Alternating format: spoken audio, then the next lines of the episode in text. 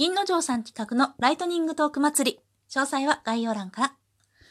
4人も育児してるとね、本当にいろんなことがあるわけですよ。特にね、子供が小さい時、なんかあどけないね、言葉の言い間違いだったりとか、まあ、小さな事件だったり事故だったりとかね、思い返せば微笑ましいことも、うわ、大変だったなと思うことも大体笑えるようになってるんですけれども、まあ、一つね、印象的なことがあってね、一つっていうかまあいっぱいあるんだけれどもね、えっとね、長男がね、2歳の時、パンツトレーニングって言って、まあおむつ外しがあるわけですよ。それで、まあ私はね、もう大人になってもおむつ履いてるやつはいないわと思って悠長に構えてたんですけれども、息子がね、パンツ履きたいって言うもんだから、あ、そう？と思ってパンツ履かしてね、一緒にお昼食べて、で、下の子がまあ、運よく昼寝してくれてたんで、ここぞとばかりにね、ダイニングテーブルでコーヒー飲んでのんびりしてたわけですよ。そしたら、しゃぶ台の方で遊んでた長男がね、トコトコトコトコってやってきてね、何やら丸くて黒いものをテーブルの上にポンと置くわけですよ。なんだこりゃと思って見ているとね、長男の言うことにはね、はい、うんち